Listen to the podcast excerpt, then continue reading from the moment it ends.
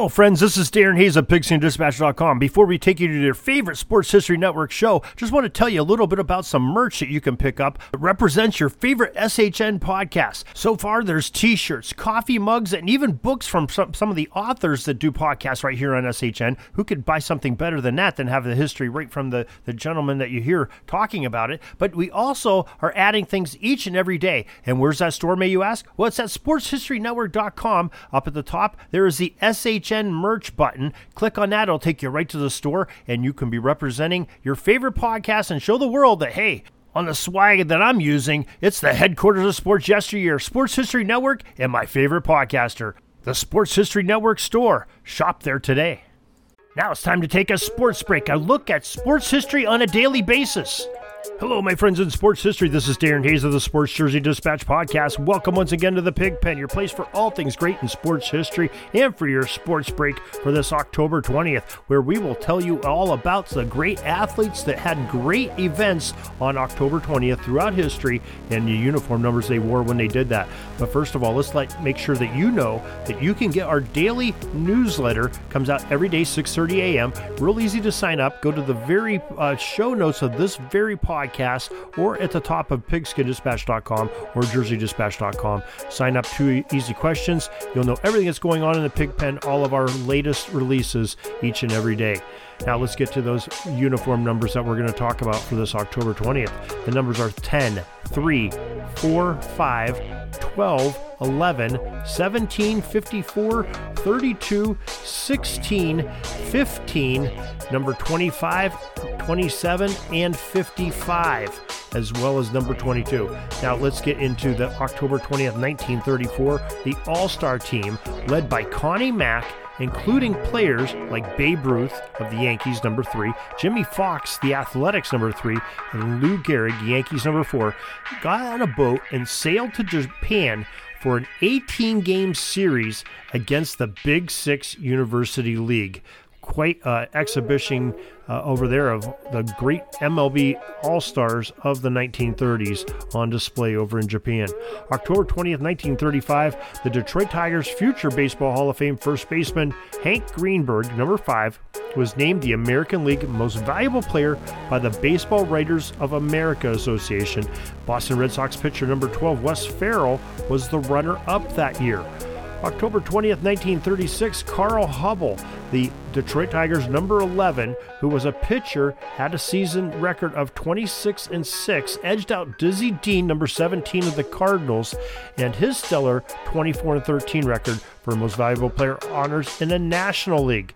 Uh, October 20th, 1946, Frank Seno, number 54 of the Chicago Cardinals, returned a kickoff 105 yards against the New York Giants. October 20th, 1963, Jim Brown, number 32 of the Cleveland Browns, on this date set an NFL single season rushing record, 1,863 yards gained on the season at this point. October 20th back there in 63. October 20th, 1965, the 19th National Hockey League All Star Game in Montreal Forum in Montreal, Quebec. The All Stars beat the Montreal Canadiens 5 to 2. Most valuable player was Henri Richard, number 16, the center of the Montreal Canadiens. October 20th, 1976, the New York Nets sold the rights to a player named Julius Erving, also known as Dr. J by most of us, to the Philadelphia 76ers. Dr. J wore that number 32 for the Nets when he played with them, and then he switched over to the number 6 when he was on the Sixers. Uh, October 20th, 1982, the World Series, St. Louis Cardinals beat the Milwaukee Brewers 6 3 at Busch Stadium for four games to three in a series triumph. Most valuable player was St. Louis catcher Darrell Porter, number 15. Now you're probably questioning yourself. Those of us that are a little bit younger, you're saying, "Hey, you know, St. Louis Cardinals and Milwaukee Brewers. How could that be? They're both National League teams." Well, the Brewers were in the American League uh, till not not that long ago. A few decades ago, they switched over to the National League, but they were in the American League at that time. October 20th, 1984, the New York Islanders number 22, Mike Bossy's 30th career hat trick with four goals in a game he played that day. Uh, October 20th, 1988, a World Series. Los Angeles Dodgers beat the Oakland A's 5 2 at Oakland Alameda County Coliseum to clinch a 4 1 series win. Most valuable player was that Los Angeles pitcher Orel Hershiser, who wore number 55 for Dodger Blue. October 20th, 1990, in the World Series, the Cincinnati Reds beat the A's 2 to 1 in at the Oakland Alameda County Coliseum to sweep Oakland and win the Reds' fifth title. The most valuable player was Reds pitcher Jose Rijo, who wore number 27 for the Big Red Machine.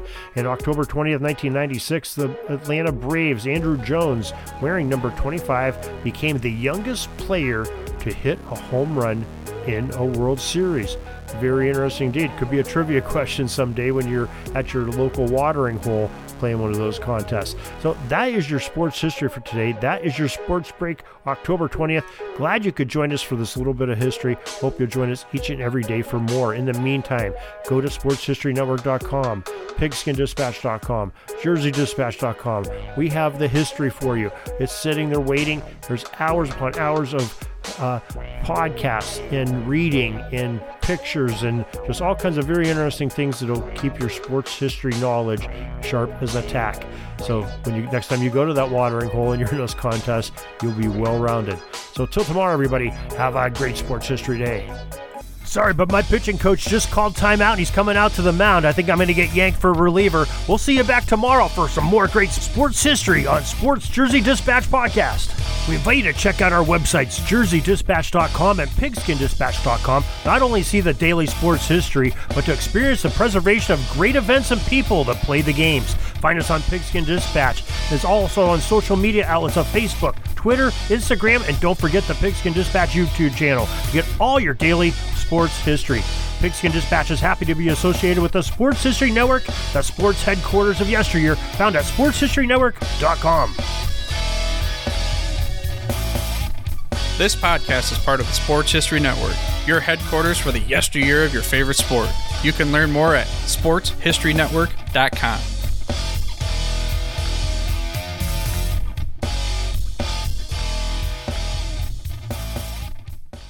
Hey there, sports history fan. This is Arnie Chapman, aka the Football History Dude, and I wanted to thank you for stopping by to listen to another episode here on the Sports History Network. Our podcasters are passionate about uncovering and sharing sports stories from yesteryear. And if you didn't know it already, we have over 30 shows across the network covering all sorts of sports history topics. In fact, here's a glimpse into one of our awesome podcasts here on the network.